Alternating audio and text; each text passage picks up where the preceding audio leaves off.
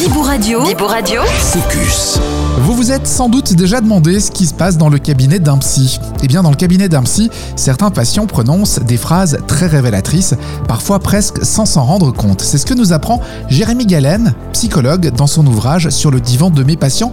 Jérémy Galen, qui est un thérapeute peu conventionnel, qui s'appuie avant tout sur les ressources des gens pour les rendre véritablement acteurs de leur reprise en main. Passionné par le décryptage de la personnalité humaine, il se concentre sur les signes de blocage, de phobie, de tabou ou encore de traumatisme afin d'aider la personne qui souffre à comprendre ses mécanismes intimes. Vous en saurez plus à la lecture de son ouvrage sur le divan de mes patients qui est paru aux éditions Favre dont on va parler avec l'auteur Jérémy Galen, psychologue, qui est avec nous via Zoom. Focus. Focus. Bonjour Jérémy Galen. Bonjour. Vous êtes psychologue, on va revenir sur ce choix professionnel. Vous êtes aussi le psy de la chaîne YouTube Va te faire suivre. Votre livre a pour but de débusquer notre savoir inconscient pour activer notre pouvoir de guérison. C'est ce qui est écrit sur la couverture. De quelle façon on va réussir à débusquer ce qui se trouve dans notre inconscient? Eh bien, euh, par une chose toute simple, euh, c'est euh, par le fait de savoir s'écouter soi-même. C'est vraiment, selon moi, la, base aussi bien en psychothérapie que dans, dans, le développement personnel, dans le fait d'arriver à trouver des solutions dans sa vie, trouver des solutions face à nos différents problèmes, à nos souffrances aussi. Quand on est capable de s'écouter soi-même et donc pour ça de faire un petit peu, euh, mettre un petit peu en sourdine le, discours social, le discours parental, le discours euh, un petit peu qui nous dirait euh, qu'est-ce qui est bien et pas bien de ce que nous devrions faire ou ne pas faire. Quand on arrive un petit peu à se libérer de tout ça, il y a une part de nous qui a une, connaissance de soi, de son environnement, de son expérience profonde, de ses émotions. Et ça, bah, selon moi, c'est une véritable aide dans sa propre vie et, parfois même sur le plan euh, psychothérapeutique. On devrait commencer par s'écouter en fait. Oui, tout à fait. Il y, a, il y a en nous quelque chose qui connaît les solutions. Vous savez, parfois, quand on réfléchit sur des, sur des choses, il y, a, il y a un moment où on sait qu'on a touché à une espèce de, comme notre vérité à nous. Et ce, ce moment-là, quand on le touche, on le ressent. Et j'aime voir ça, notamment chez mes patients, quand il y a quelque chose qui s'illumine dans leur visage, on, sent qu'ils ont touché quelque chose de leur vérité. Alors justement, vous reprenez dans votre ouvrage hein, euh, des consultations avec vos patients, vous analysez des, des phrases choc. J'ai des pensées négatives, je suis une mauvaise personne, par exemple. Qu'est-ce qu'on peut faire des pensées de cette jeune femme de 27 ans? C'est fort. Où est-ce qu'il y a un message d'auto-guérison? Quand elle dit ça, elle pense que, en fait, rien que par ses pensées, ça devrait la définir en tant que personne. Sauf que ben, nos pensées sont le fruit, comme je le disais, de nos émotions, mais aussi de nos pulsions, de, nos réactions face à, ce qui peut être vécu comme des attaques. Et que euh, bah, ça c'est très spontané, c'est très archaïque, c'est très parfois même animal. Et se juger là-dessus, ben non, on a tous notre part d'ombre avec euh, nos réactions et nos pulsions, ce qu'on appelle l'autoconservation. Et l'autoconservation, parfois, ça peut être très agressif ou violent. Non, ce qui nous définit, ce ne sont pas nos pensées. Ça va être euh, qu'est-ce qu'on décide de mettre en œuvre? Comment est-ce qu'on va agir? Qu'est-ce qu'on va être Qu'est-ce qu'on va concéder à dire à quelqu'un ou à un groupe de personnes, ça, ça va beaucoup plus nous définir. Euh, donc, on peut avoir des pensées négatives, absolument, euh, que parfois on peut avoir honte, d'assumer. Mais si nos actes euh, ne vont pas dans ce sens-là obligatoirement, et eh ben, tout se passe bien. On n'est pas des mauvaises personnes pour autant. Alors il y en a d'autres hein, aussi, euh, peut-être un peu moins, moins choc que, que celle-ci. Je viens vous voir pour réussir à vivre avec euh, les gens qui m'entourent. Ça, ça aussi, c'est. Or là, on peut, on peut voir un côté révélateur. Oui, oui, oui c'est intéressant. Alors, si mes souvenirs sont bons, la, la, la, la phrase exacte, c'est Je viens vous voir pour arriver à vivre avec ceux qui devraient venir vous voir. et en fait, c'est exactement ça. C'est euh, ce que j'aime beaucoup dans la façon qu'elle a eu cette patiente de me, de, de me dire ça d'entrée de jeu, parce que c'était dès la première séance, c'est de se dire bah, en fait, les autres, je ne pense pas qu'ils vont changer, donc je vais venir moi pour essayer de, de, de faire varier un petit peu euh, mon adresse aux autres mon positionnement par rapport aux autres parce que je sais que c'est de là que je pourrais faire quelque chose qui va fonctionner. Et c'est vrai, on peut pas attendre des autres ou de notre environnement qu'il change par lui-même. Par contre, de chercher à changer soi notre façon de voir les choses, notre positionnement, euh, ça va parfois rendre les choses acceptables. Et si on a une vision d'une problématique X ou Y ou d'une situation euh, sociale ou euh, personnelle qui, qui est difficile, eh bien, changer ce point de vue, parfois, ça peut être thérapeutique aussi. Donc, euh, c'est vraiment le cran au-dessus. Pour moi, c'est bon, de vivre les choses un peu mieux, mais après, le cran au-dessus, c'est que ce soit thérapeutique. Qu'est-ce qui vous a amené, Jérémy Galen, vers la psychologie? Eh Bien, ça s'est fait un peu naturellement. ça s'est fait. Alors, j'ai toujours aimé euh, essayer de comprendre mon environnement essayer de comprendre ben, qu'est-ce que les, notamment quand j'étais à l'école, qu'est-ce que les autres enfants, euh, qu'est-ce qui les motivait à, à agir comme ci ou à agir comme ça. Des fois, quand j'étais enfant, je me rappelle que j'avais beaucoup de mal à, à, à, comprendre certaines méchancetés, certaines, euh, surtout la méchanceté gratuite.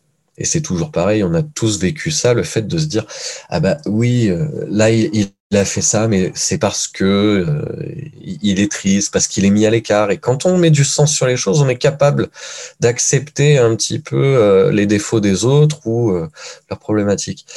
Et cette passion-là fait que, enfin, cette recherche-là personnelle fait que ben, ça m'a aidé à aller vers une recherche plus théorique, plus académique. Et l'autre point qui, qui, qui, joue aussi beaucoup dans, dans ce choix professionnel, c'est que je peux rencontrer quelqu'un comme ça au hasard euh, et très vite il va me faire confiance, il ou elle va me faire confiance et va me parler de son intimité, de, choses comme ça très très rapidement. Et vu que je suis quelqu'un qui n'a pas pour habitude de juger l'autre, ça doit, faire un petit effet boule de neige qui fait que la personne se sente bien et ose m'en dire plus. Et euh, ben voilà, autant joindre l'utile à l'agréable. Ma recherche personnelle de compréhension de l'autre avec euh, le fait que l'autre me fasse confiance. Et on sent aussi hein, dans votre démarche l'envie euh, de, de, de, faire en sorte que la psychologie soit accessible à, à tous, notamment avec la, la, chaîne YouTube. C'est le cas? Vous avez envie de rendre la, la psychologie euh, plus accessible? Accessible, euh, oui, ça je pense que c'est pas de mon ressort, mais en tout cas euh, que ça fasse moins peur ce que moi je constate, ce que j'ai constaté dans ma propre expérience personnelle, c'est que après être allé voir un psychologue pour la première fois, les effets bénéfiques que ça a eu sur mon bien-être personnel, sur mes relations avec les autres, franchement, j'ai trouvé ça absolument extraordinaire et aucun autre euh, processus n'a eu un, tel impact dans ma vie. Et quand je vois aussi euh, ben, d'autres personnes, hein, pas forcément mes patients, mais d'autres personnes, quand on discute avec eux et qu'ils me disent comment est-ce qu'ils vivaient avant et qu'est-ce qu'ils ont réussi à mettre en place, à changer dans leur propre vie après avoir suivi simplement, allez, euh, 3-4 mois de thérapie, donc on va dire 10-12 euh, séances quand on voit les effets bénéfiques que ça a, euh, comment est-ce qu'ils arrivent à se libérer de, de problématiques anciennes, euh, c'est très très euh, important. Et je, je constate vraiment qu'il y a, y a un apaisement des relations avec autrui et mmh que si on veut vivre un peu plus en paix, en fait, on doit tous faire, euh, selon moi, cet effort d'aller euh, se connaître un peu mieux, savoir qu'est-ce qui est en jeu dans la relation à l'autre, pour qu'elle soit davantage apaisée et que ben on fait moins de mal aux autres, les autres nous font moins de mal. C'est un cercle vertueux et je, je suis partisan de, de cette chose-là aujourd'hui. Oui. Donc ma chaîne YouTube, c'est vraiment dans cette optique de dire regardez, ça peut vous être utile. Il y a rien de méchant là-dedans. Ça vous rend pas fou que d'aller voir un psychologue. Bien au contraire. Vous êtes un peu le, le psy 2.0. Euh, Est-ce qu'on aurait tous besoin de suivre une psychanalyse selon vous? Tout le monde ne peut pas suivre une psychanalyse parce que je trouve que c'est un chemin qui est difficile, coûteux, et je parle pas d'argent. Je ouais. parle vraiment coûteux sur le plan personnel. Ça, ça, ça peut aller euh, déstabiliser un certain nombre de choses euh, et, et c'est pour ça que tout le monde n'est pas prêt à, à ça. Après, euh, selon moi, c'est le, c'est au psychanalyste de ne pas aller toucher certaines choses quand, euh, en les fragilisant, on sent bien que c'est pas une bonne chose. Ça, ça, ça revient, euh, selon moi, de la responsabilité du professionnel. Par contre, que, que tout le monde aille faire un travail, euh, enfin, je veux dire, parfois on va voir son médecin, on va voir son dentiste, on va voir le, le, le l'ophtalmologue, mmh. on, va voir, enfin vous voyez, on fait des dépistages à partir de 40 ans euh, pour euh, telle ou telle maladie. Pour moi, c'est exactement la même chose, sauf que ça, il faut le faire. Alors, euh, dans l'adolescence, je pense que c'est, à moins qu'il y ait une psychopathologie, je pense qu'il est trop tôt, mais quand on a 20-25 ans, je pense que, au même titre qu'on va faire du dépistage à 40 ans pour un certain nombre de maladies, je pense qu'à partir de 20-25 ans, ça serait vraiment chouette d'aller faire quelques séances pour voir comment est-ce que euh, ben, tout ce qui s'est structuré dans notre pensée, euh, mieux le connaître, mieux le comprendre, mieux savoir comment euh, l'utiliser dans sa vie. Je dis souvent aux jeunes qui viennent me voir, mais en fait, il s'agit de, de, de trouver ton mode d'emploi. Parce que souvent, les adolescents, quand ils viennent euh, à 16-17 ans, c'est parce que bah, soit c'est le lycée qui les envoie, soit c'est les parents, parce qu'il y a une problématique, justement, encore une fois, dans la relation parent-enfant, ce qui est tout à fait normal.